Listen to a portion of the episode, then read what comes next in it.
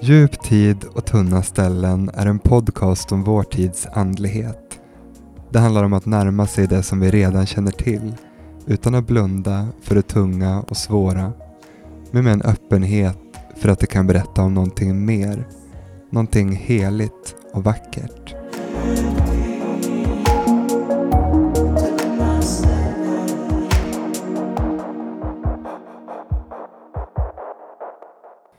Vi befinner oss på Bokmässan i Göteborg och med oss i soffan har vi KG Hammar, tidigare ärkebiskop i Svenska kyrkan och författare, nu senast till Släpp fången loss. Och Agneta Sjödin, omtyckt programledare, också hon författare, aktuell med Drömdagboken. Jag heter Aron Norrhava och är präst och meditationslärare och författare till boken Djup tid och tunna ställen utgiven av Verbum. Välkomna. Tack så mycket. Det här är ju en hel bok eh, med många ord i och på de här 45 minuterna så ska vi försöka öppna upp ett av nyckelbegreppen, tunna ställen.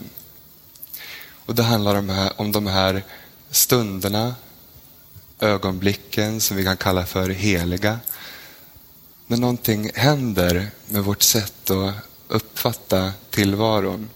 När vi kanske får en glimt, en aning av det mysterium, den närvaro som vi i kyrkan kallar för Gud. För den här boken bygger på tanken att det är just genom ditt och mitt liv, våra liv tillsammans och den här världen som vi bor i som vi kan ana någonting av det heliga och lära känna det. När jag får kontakt med djupet i mig så händer också någonting med mitt sätt att möta dig. Det är som en bakomliggande tes i den här berättelsen. Jag tänker att det som är gemensamt för oss tre det är att vi skriver om andlighet, om sökande, om vad det är att vara människa i den här världen. Och Det är inte ovanligt att jag hör människor säga att man ser sig själv som andlig och inte religiös. Och jag kan intuitivt förstå vad man menar. Men jag skulle vilja fråga dig, Agneta. Vad tänker du att det handlar om när man säger att man är andlig, inte religiös? För mig blir det ett mjukare uttryck. Det kommer, eh, andlig kommer också närmare Gud för mig och det andliga rummet. Jag kan tycka att religiös har fått någon sorts negativ klang eh, i samhället. Så att eh, andlig är mer ett förhållningssätt och en livsstil där man lever från hjärtat och i ödmjukhet och omtanke. Det är ett vidare begrepp för mig. Tror du att det finns, eller finns det religion utan andlighet? Ja, det kan jag tro. I allt fundamentalt så finns det ju någonting som är mer politik än... Det blir hårt när, det blir, när fundamentalisterna får grepp om religionen och att det bara finns en sanning och man accepterar inte om några andra har någon annan sanning. Det vore ju en sak om man tillät att ja, ja, men det där är det, men vi tror på det här och, och inte brydde sig vad andra tyckte och tänkte. Då skulle ju det liksom finnas utrymme för det. Men, men, eh, så, och i det begreppet så tycker jag att det finns religion utan andlighet, utan det andliga rummet. Förståelse och kärleksbudskapet. Och kärleksbudskapet vilar ju i alla religioner. Eh, om man tittar liksom inom mystiken, i kabbalan och, eh, och eh, eh, sufismen och, och mystik heter det väl inom eh, kristendomen. Där finns det ju mycket som är gemensamt i kärleksbudskapet. Mm. Eh, Dit ja. ska vi komma till ja. mystiken. Mm, mm, Tack för att du tog upp den tråden. Mm. Både du och jag, KG, skriver i våra böcker om den här liknelsen av att religionerna är som vulkaner. Någonting friskt och varmt bröt fram. Kanske en vision av hur vi skulle kunna leva tillsammans i den här världen. Och sen med tiden så händer det att det stelnar. Den bilden kommer till mig när du pratar, Agneta. Mm. Ja, tyvärr. Ja. Och för er måste det vara problematiskt när ni jobbar i det här rummet. Mm. KG, du för mig är den person som verkligen har introducerat mystik, kristendom i Sverige. Och det vet jag tusan om jag hade fått ihop min tro eh, med kyrkans utan den nyckeln. Eh, vad säger du om eh, det här med andlig och religiös. Så vill du mm. relatera mm. mystik till det? Ja, det är ju intressant för att eh, ord och begrepp de är ju aldrig så att säga givna utan vi lägger innebörder i begreppen. När jag var barn så skulle det vara helt obegripligt att säga jag är, är andlig men inte religiös. Eh, och vi betraktade oss inte, i, där jag växte upp på landet i folkkyrkan, Svenska kyrkan, eh, Eh, att vi var inte religiösa, för det var de frikyrkliga de var religiösa. Va? Och andlighet, det, det var liksom sådär väldigt diffust. Eh, men nu idag så märker jag ju att att vara religiös det är att ansluta sig till det som religionstraditionen levererar och liksom är färdigtuggat, det är färdiga sanningar. Eh, och det är man allergisk mot efter den gamla kyrkan och det gamla samhället. Vi ska minsann inte bli tillsagda vad vi ska tänka och tycka och tro. Och då blir andligheten mer det erfarenhetsgrundade. Eh, men religionerna hade ju inte funnits om inte det här erfarenhetsgrundade hade, hade varit där. Så att religionstraditioner kommer vi ju aldrig ifrån. Allt mänskligt liv blir organiserat och strukturerat. så Det kommer vi aldrig ifrån. Men syftet är ju inte att fortplanta organisationen utan att ge eh, ett utrymme för människor att erövra andligheten, alltså erfarenheten av att världen ser ut som du sa, alltså det vill säga det finns den här gudomliga botten och omslutenheten i, av allting. Eh, så att eh, idag måste vi bejaka att eh, religionen är till för att befordra andligheten och inte att bekämpa den. Och, och det har ju varit lite si och så i, i historien med det. Och, och eh, andligheten är ju lättare att hantera på det sättet att då kan man ju se att i de olika religionstraditionerna så har de en gemensam källåder, alltså som har sprungit upp i olika kulturer och funnit olika språk. Mm. Den, den känns ju lite mer självvald också, andligheten. I vissa ja, fall kan jag mm. tycka, historiskt sett om man tittar tillbaka, mm. så har ju religionen i vissa fall varit påtvingad.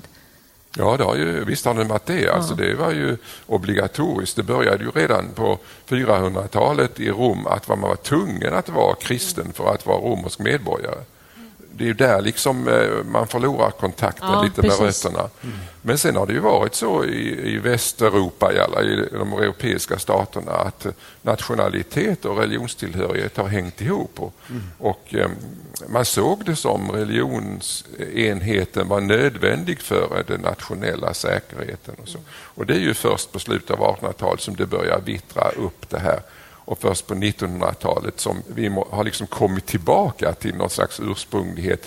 Religion som inte är grundad eller bekräftas av erfarenhet, den kommer ju dö ut. Mm. Eh, men eh, andligheten kommer ju också att hitta så att säga, sina former och måste lära sig att avkoda religionernas begrepp på något sätt. Annars så bygger man ju om tillvaron hela tiden. Eller hur? Och Det är precis det här jag vill bidra till med den här boken också. För jag känner då som präst, som är bärare av den här traditionen, så är det ju väldigt angeläget att eh, människor kan känna igen sin egen andliga klangbotten i den vidare traditionen. Får jag läsa en kort bit om hur jag definierar andlighet i boken? Då skriver jag så här. Andlighet utgår från de egna erfarenheterna inte utifrån vad andra säger till oss. Andlighet är att själv få testa, att själv praktisera och att pröva de djupa sanningar och visdomar som tidigare generationer överlämnar till oss. Och det har människor gjort i alla tider och det handlar om djupförankring. Det är ungefär vad du säger KG, mm. eller hur? Du är med. Och Det är spännande nu, har den här varit ute i någon vecka, att höra responsen som väcks. Och Det har lite överraskat mig att många blir emotionellt berörda. Och Jag tror att det handlar om igenkänning. Jag tror att på den här nivån så är vi ganska lika allihopa. Vi har en längtan. Och där är det som att de där olikheterna på andra nivåer inte längre är så viktiga. Så när någon öppnar upp sitt så kan vi känna igen oss där. Det är ju någonting med erfarenheterna. Jag tror att tiden är mogen nu. Att vi får ihop vår andliga resonans med traditionerna. För jag tror att inte minst så behöver religionerna det och kyrkan behöver det. Och jag tror att det kanske är då vi kan bli en kraft att räkna med i den här världen. Med de ja, jag tror världen behöver det. Mm. Vi kommer aldrig att få fred på den här jorden mm. om inte den här andliga dimensionen av tillvaron bejakas. Mm. Därför fred skapar man inte liksom losskopplat från sig själv utan den växer fram inifrån. Inre frid för att skapa yttre fred. Det tror jag är en nödvändighet. Ja, och jag tror att som jag tror ni är inne på så varierar liksom formerna. Jag berättar om en vän i bokens inledning som inte är så säker på att han tror på Gud längre. Vad tror du på då, frågar jag. Så tänker han en stund. Beyoncé, säger han. Och verkligen eh, uppriktigt. Och då blir jag så nyfiken. Vad i Beyoncé är det som gör att du har en så djup tillit till henne? Ja, då kommer hans ord. Hennes närvaro, hennes äkthet, hennes röst och hennes förmåga att ta nederlag i sitt liv och göra någonting vackert och nytt av det. Och jag bara tänker så här, men skulle du fråga mig om Jesus så skulle jag kunna så, säga precis samma sak. Nu ska vi prata om eh, tunna ställen och eh, att det är just genom det materiella, just genom mötena oss emellan som vi kan ana någonting av Gud. Där hade vi Beyoncé. Men jag har också en kompis som också är från Hudik, som du och jag Agneta, som ringer mig ibland och eh, med stor självdistans säger nu har jag så mycket med mig själv så nu måste jag få träffas och prata med dig. Eh, och fast han skämtar så ligger det ett stråk av allvar i det också. Och eh, det där känner jag igen. Någon som känner igen sig. Ibland har man så himla mycket med sig själv. Det är En del av att vara människa. Vi sluter oss och vi öppnar oss. En pendelrörelse.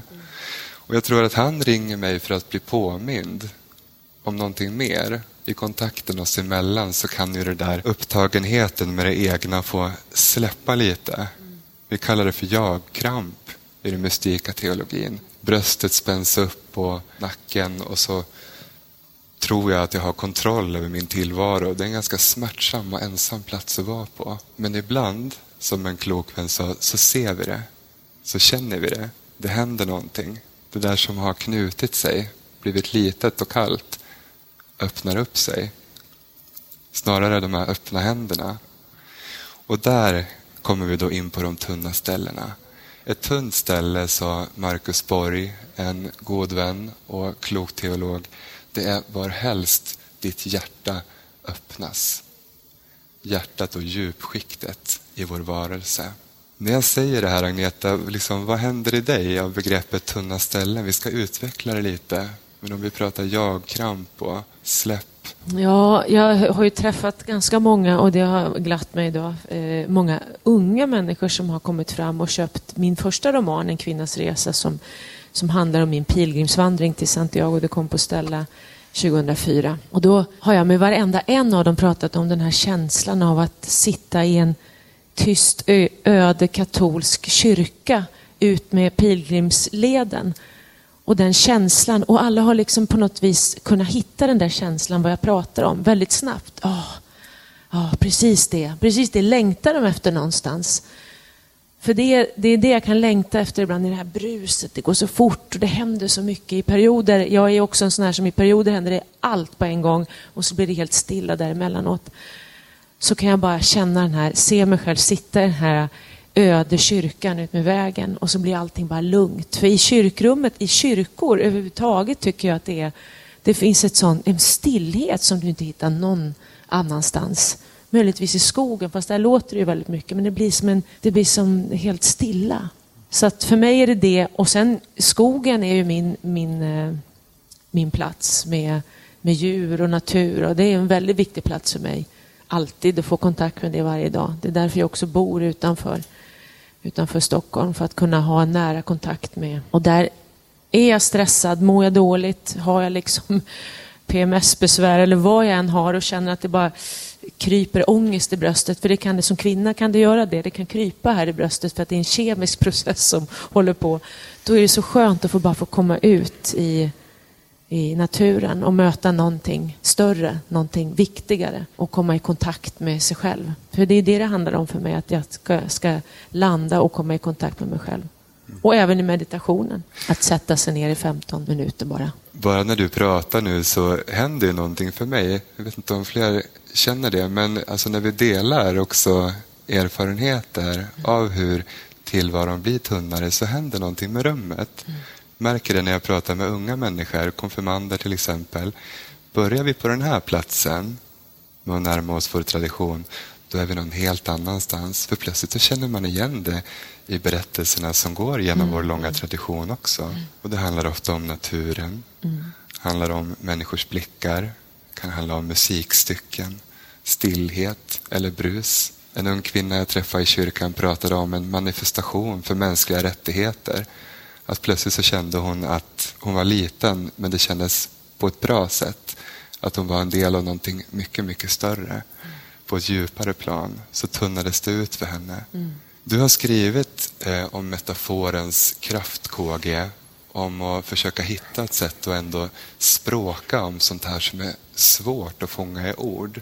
Att det ändå är viktigt och mm. någonting kraftfullt för oss. Alltså den här andliga erfarenheten den är ju sådan att den inte riktigt går att fånga i ord. Eh, lyckades vi fånga i orden och sa att erfarenheten är detsamma som de här orden beskriver, då är det en avgud för det är någonting vi har skapat och det, och det blir aldrig bra i längden att dyrka det man själv skapar. Eh, och samtidigt som vi märker att orden inte fungerar så så är vi ju språkvarelser. Det är ju det som är det mest fantastiska med att vara människa, att vi kan omsätta tankar i språk och det är därför vi kan kommunicera med varandra. Och, och gör man en, en djuperfarenhet så, så vill man ju tala om det för någon annan på något sätt i varje fall. Eh, det är ju som eh, kärlekserfarenheten är väl det som ligger närmast till hands.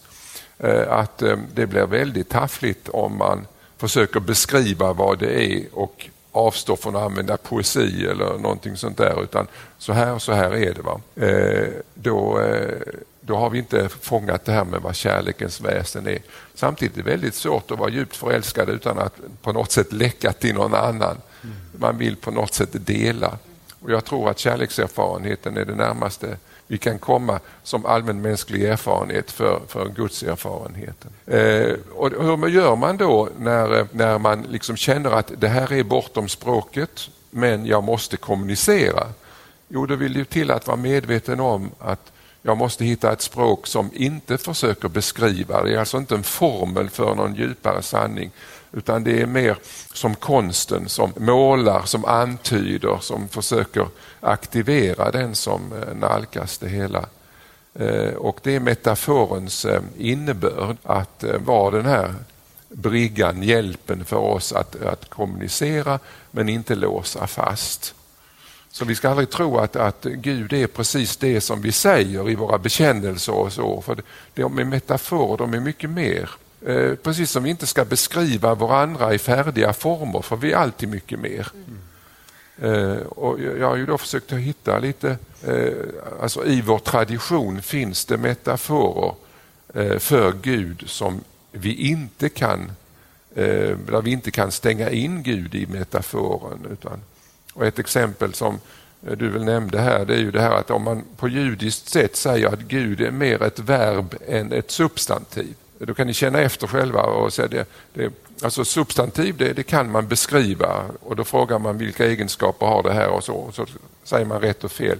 Men ett verb är mycket svårare. Att, ja, det går liksom inte att fånga in. Det är rörelse, det, det är kreativitet, någonting händer. Och att säga Gud är något som händer eh, är kanske sannare än att säga att Gud är någon figur här eller där som jag inte hittar. Eh, och, och, så kan språket vara mystikens eh, gudsmetafor, att Gud är subjekt i tillvaron och i mig. Och öppnar jag mig för tillvaron så blir Gud subjekt i mitt liv. Och Det är inte heller så lätt att tänka. För när jag säger jag tror på Gud så är ju Gud ett objekt. I språkligt, det är grammatiskt. Va?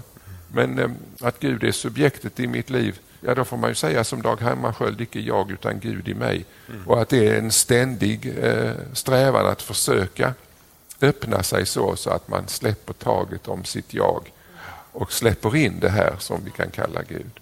Och jag tror att en del människor när de hör dig prata om det här som jag djupt känner igen mig i börjar krampa mm. och känner att är det här riktig kristendom det? Ja. ja. och jag känner att jag allt mindre bryr mig om det. För att jag är så intresserad av att vara på det här planet som handlar om våra erfarenheter och korsbefruktningen mellan tro Vi måste ju ha koll på känsla. läget. Ja. Kontrollbehovet är ju vår, vår folksjukdom idag. Ja. Och eh, om vi inte har kontroll, om vi inte har en tydlig identitet som är mot någonting som vi inte är, eh, så blir vi sådär lite småängsliga. Men sen är det ju så här också att eh, en kompis till mig sa när vi pratade om tunna ställen, för många människor är det mer intimt att prata om de här erfarenheterna eller förnimmelserna än att prata om sex. Jag tror att det ligger någonting i det. För att om vi tittar på människors eh, berättelser så är det så att de ofta omges av tystnad. Och det kan handla om att det känns så heligt så att jag inte vill prata om det. Den rätten har vi ju såklart. Men det kan också vara så att eh, Dels så kan man tänka att mystik måste handla om så himla stormande och stora erfarenheter. Jag tycker du lägger tonen så bra Agneta. Du pratar om skogen och den stilla kyrkan. När vi är på den här nivån, risken är ju att det här blir någonting övernaturligt. Är ni med på hur jag tänker? Att det inte är en del av livet och en del av tron. Eh, om vi inte har möjlighet att dela det med någon annan. Så att det blir en del av min livsåskådning, hur jag närmar mig livet. Vi går tillbaka till 300-400-talet, brittiska öarna där den keltiska kyrkan fanns. Jag blir alltid så nyfiken på minoriteterna i traditionerna. Ofta så har de hittat saker eh, som historien sedan har sopat undan. Därifrån kommer då begreppet tunna ställen. För att kelterna de upplevde det som att på vissa platser, lundar, källor, öppet hav, i sånger, i böner, i klosterkyrkor, så kände man det som att himmel och jord kom varandra väldigt, väldigt nära. Hinnan tunnades ut eller slöjan lyftes, uttryckte man det. Och så började man prata om tunna ställen. Och eh, jag tror att det här sättet att prata om livet slår an just för att det träffar den här resonansen som jag tror att alla människor har. Ibland är det längre bort. Jag tror att det kan ha att göra med det där kontrollbehovet och jag-krampandet som vi alla är i ibland. Jag hörde en rabbin berätta om eh, en annan rabbin som ville vara så här vänskaplig med en buddhistisk munk i sitt kvarter i USA. Så han ringde upp och ja, presenterade sig och sa låt oss etablera en relation. Och då säger buddhistmunken, åh, du är jude, ni verkar vara ett så andligt folk. Ja, jo, jo, nickade han och, och blev glad för komplimangen. Ja, för alla kommer hit och mediterar. Och då är det som att han känner, oj, när han har lagt på. Vi har liksom inte riktigt lyckats att förmedla djupdimensionen i vår tradition till yngre generationer. Om vi betänker att några av de absolut skickligaste och mest älskade meditationslärarna i väst idag är judar som Jack Cornfield, Sharon Salzberg och ett helt gäng till. Så blir det spännande. Nu är det inte min sak att prata för judendomen, men det här har ju hänt också i kyrkan. Eh, och Det här skriver jag mer om i boken. Men vad jag lite far efter det här är det här med att integrera tanken på att Gud, det heliga, är väldigt nära och ibland känner eller ser vi det. Där kommer vi också kanske in på det här med andliga praktiker. En kompis till mig sa, jag vill inte veta vad du säger att du tror på. Jag vill veta vad din tro gör med dig. Det blev en väldigt bra plats att samtala på. Vad har det gjort med dig, det här med pilgrimsvandringen? Skulle du säga med din syn på livet? Men för mig handlar det om att det är så otroligt viktigt att ha den här kontakten med sig själv. För det gudomliga lever ju inom mig. Det, för mig är det så tydligt när det står i Bibeln att himmelriket finns inom er. Och så som i himmelen så på jorden. Så det jag skapar inom mig i mitt himmelrike, det är också det som manifesteras runt omkring mig. Så då är allting inom mig, mina tankar, mina känslor, det blir ju mitt inre himmelrike som sen manifesteras utan. Så utifrån vad jag tänker och känner, det är det som förverkligas runt omkring mig.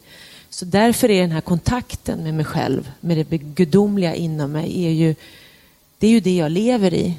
Och ibland så hamnar jag i diket och har en jobbig och dålig dag där jag tycker att livet känns eh, dåligt och hemskt och, och jag är värdelös och ingen tycker om mig och jag är ingenting att ha. Du vet, jag kan fastna i det där vissa dagar så det är inte så att jag går runt och bara är i, i total sinnesfrid hela tiden.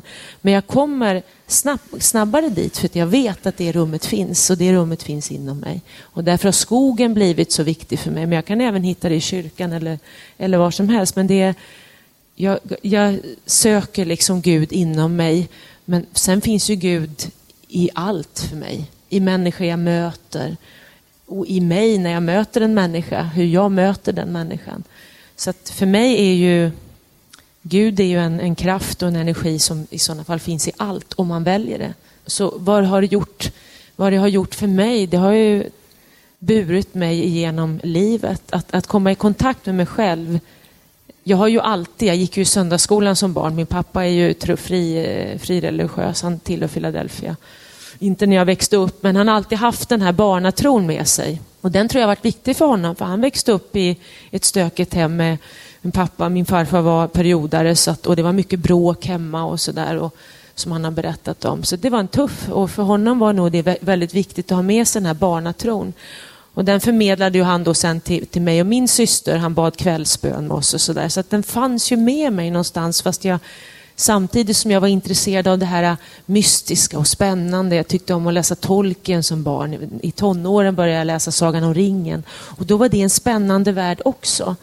Så att jag, jag vävde samman det här för att jag ville in i min hemliga värld. Och i min hemliga värld så fanns allt det där vackra. Så det har alltid funnits inom mig. Och det har ju burit mig och tröstat mig igenom livet i stunder av svårighet. Så att det, jag och min pappa brukar prata om det att vi kan inte förstå människor som, som inte finner den här tron inom sig, hur de orkar leva. För det har betytt så mycket för oss. Tack för att du öppnar upp det också Agneta. Jag känner att det är så viktigt när vi pratar om andlighet i vår tid. Jag tänker ibland på något som jag kallar för framsidesandlighet. Alltså det är lite, jag gillar Instagram, va? men när vi bara visar upp hur harmoniska och hela vi är. Ofta så kan ju de här tunna ställena uppstå också väldigt nära livets smärta och tyngd. berättar i boken om ett tunt ställe i ett grusigt kapprum på en förskola utanför Stockholm. Jag ska hämta min systerson och har en ganska tuff vinter. Mm. Inte så i kontakt med någonting inom mig just då och ångrar lite när jag sitter där bland resenärer och trängs. Liksom, att jag har åkt iväg och ska hämta honom. Diskberg hemma och så vidare. Så kommer jag in och surrar i det här värmeskåpet och någon liten rufsig tjej dyker upp och ska visa mig runt och sådär. Och jag vill ju bara hämta honom. Till slut så kommer han och så får jag hälsa på alla fröknarna och alla de andra. Och så står vi och får på de här täckbyxorna och så vidare. Och då vill han visa mig någonting, en skatt, säger han. Med mina slutna ögon där så ser jag en gul Big Pack glasslåda med några trasiga pärlor och någon torr kvist och sprucken snäcka. Saker han har funnit. Ah, men så händer någonting med min blick. För han frågar, vilken tycker du är finast av det? Och då bara får jag blinka bort en tår i ögonvrån. Eh, och så öppnar han upp mina händer och lägger snäckskalet då, som jag tyckte var väldigt fint och säger du får denna mig göra. Och där blir det så som en islossning i mig. Mm. Mia Skäringer berättar i sin podd om hur det spricker upp till klar himmel inombords. Ehm, och jag går ut därifrån med en förändrad blick. Mm. Ser att det är en stjärnhimmel och eh, känner den där lilla vante mm. handen i min. Mm. Och Det är ett tunnställe som ligger väldigt nära livets tyngd också, men som förändrar. När du tänker på tunna ställen, KG, eh, vad kommer upp i dig? Finns det minnen eller någonting i vardagen som är tunt för dig? Rätt så mycket. Eh, när du pratar om skogen så, så jag är uppvuxen på landet i den del av Skåne där det är mycket skog. Som barn så gick jag ofta ensam i skogen och jag tror att mitt första tunna ställen var under en gran där jag låg i mossan och, och eh, halvslumrade och liksom for iväg på något sätt med det här suset och, och så. Så att, eh, och sen, sen, har ju, det har ju varit mycket natur. På det sättet är jag väldigt svensk. för Eh, där finns ju en koppling mellan, mellan det svenska, skandinaviska och det keltiska i just detta att naturen är bärare av, av det gudomliga så väldigt starkt. Och eh, både i fjällvärlden kan man ibland uppleva det här. Sen eh, när jag gick här förbi eh, museet häromdagen där vid Götplatsen så slog det mig, oh här hade jag ju en sån där upplevelse framför en Carl Kylberg-tavla för 10-15 år sedan. Det är otroligt starka färger och jag minns att, att jag vaknade upp efter några minuter och hade liksom varit vid Nesarets strand. Alltså, det, det var så. Och, och, och, konstupplevelsen är ju eh, otroligt viktig för att återerövra det här andliga. För det, det är just det att det är inte färdigt. Ingen kan säga det här ska du, så här ska du tänka om detta. Utan det är någonting som är pågående eh, och att konsten eh, liksom eh, det är relationen till konstverket som någonting uppstår och det kan ingen bestämma över. Och Det är, det jag, liksom, det är där vi håller på att treva idag och ge oss den här rätten att ja, det, det, är inte, det är inte annat än precis så det ska vara. Att de former för tro som traditionen ger oss, det är inte meningen att de ska bestämma över oss utan de ger oss en chans att uppleva någonting i det tomrum som finns mellan dogmen eller bilden eller bönen eller salmen eller texten och oss som är alldeles unika i vår mänskliga situation och erfarenhet nalkas det här. Och är det någonstans Gud kan tilltala oss så måste det ju vara i den här totala öppenheten, det som är ofärdigt och okontrollerat. Jag var ute och pratade med ett gäng just om tunna ställen eh, en sommar och då var det, vi satt i en liten grupp och en kvinna berättade om någonting som uppstod för henne under en skidtur. Och så är det som att män som berättar, så ser jag hennes ansikte, men tänk om det är det här som är Gud? ja, jag, jag tror det. Det är de här glimtarna vi har. Och när de inte är där, vilket kanske är oftast, då handlar det om tillit, eller hur? Tro.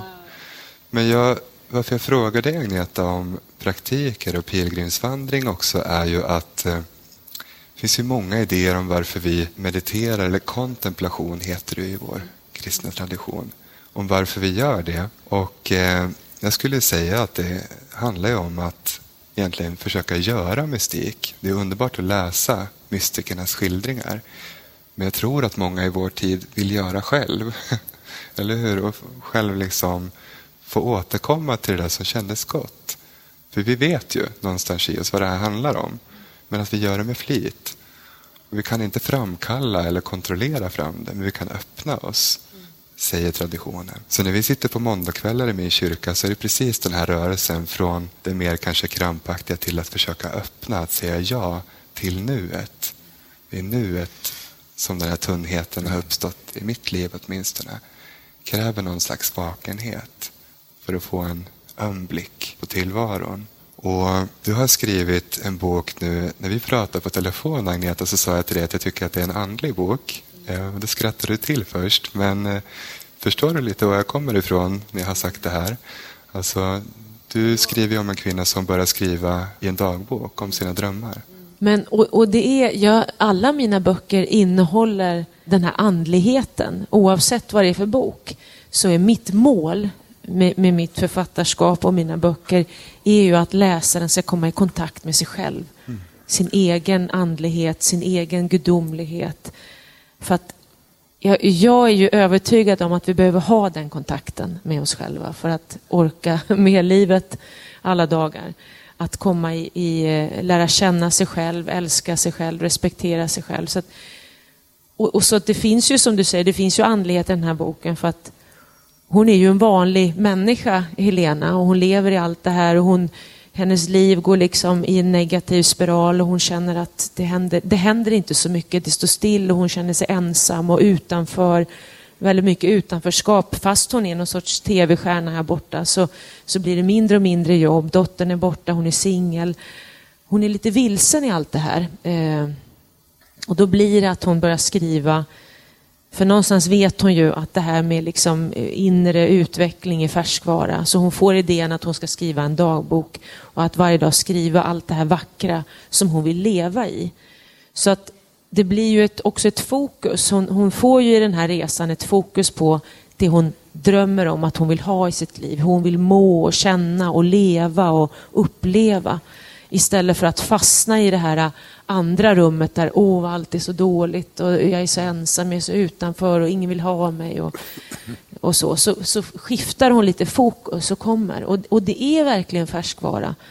Men välmående och inre hälsa är färskvara där vi måste liksom ta oss till det rummet någon gång varje dag. Vi kanske inte kan leva där hela tiden men att liksom vi kan bli bättre och bättre och bättre på det. Att få längre och längre stunder i någon sorts eh, andligt rum i kontakt med oss själva.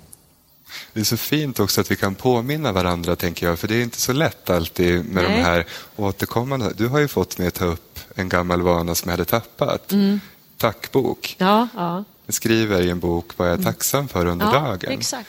Händer någonting med min blick? Mm. Alltså, dagen efter, tycker jag. Särskilt när jag upprätthåller det. Så tack för, för att du påminner ja, mig om det, ja, men man får ju, Och den övningen gjorde jag länge, du vet. Mm. På kvällen när jag gick igenom dagen och allt jag var tacksam över, från stort till smått. Du, du lägger ju fokus åt det som är bra. Och går vi igenom livet och blir bättre och bättre på att fokusera på det vi tycker om och det som är bra, så mår vi ju också bättre. Verkligen. Mm. KG, vilka källor till andlig näring har du i din vardag? Liksom, vad påminns du eller öppnas? Ja, jag har ju levt i kyrkan i hela mitt liv så, och eh, jag har aldrig eh, liksom varit påverkad av sånt där bokstavlighet och att sanningen är innesluten i färdiga saker och sådär. Så jag, jag har inte haft den kampen att kämpa och det har ju gjort att de bibliska berättelserna har varit väldigt livstolkande i mitt liv. Eh, och den stora aha-upplevelsen eh, den fick jag i väldigt vuxen ålder när jag upptäckte att det Jesus är intresserad av det är inte vad som händer mig efter min död utan hur bidrar jag till den här världens förvandling till det som Gud drömmer om den om. Och då liksom märker man helt plötsligt att här har vi i 1500 år liksom fått människor att tro att det handlar om att välja eh, liksom väg, utvägen efter döden mm. och att det är det som är kyrkans eh, signum att hålla på med det.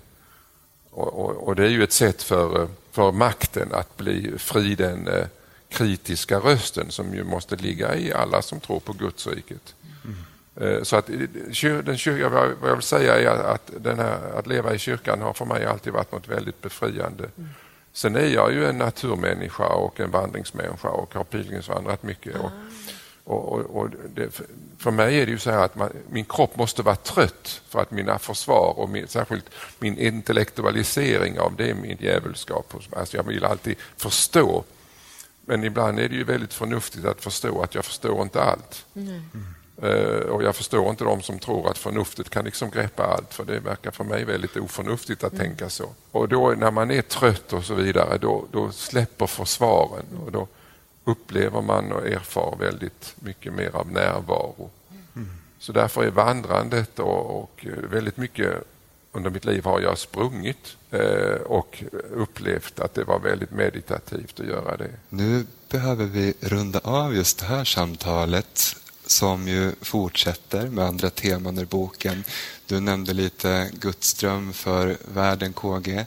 kommer komma upp senare i podden. kommer också titta på mer på andliga praktiker och vad som öppnar oss och förändrar vårt seende. Jag är ju väldigt förtjust i Oprah Winfrey och eh, hon brukar alltid avsluta sin podd med tre snabba, men det får bli en snabb nu eh, av tidsskäl. Och eh, då frågar jag dig Agneta, din definition av Gud? Kärlek, eh, kärlek och stillhet. Fick jag ha fler än ett ord eller är det bara ett ord? Jag kan få ett till. kärlek och stillhet och omfamning. KG? Ja, du har ju stulit en del. Men eh, för mig är nog eh, det som är, jag vill lägga till, det är närvaro. Gud är närvaro. Gud är där hela tiden eh, i mitt liv och i alla människors liv och i vår tillvaro. Utan är bara jag också närvarande så blir det ett möte. Men det är det att vi så sällan är det. var väldigt vackert. Mm. Tack och tack för den här stunden. Öppnade mitt hjärta.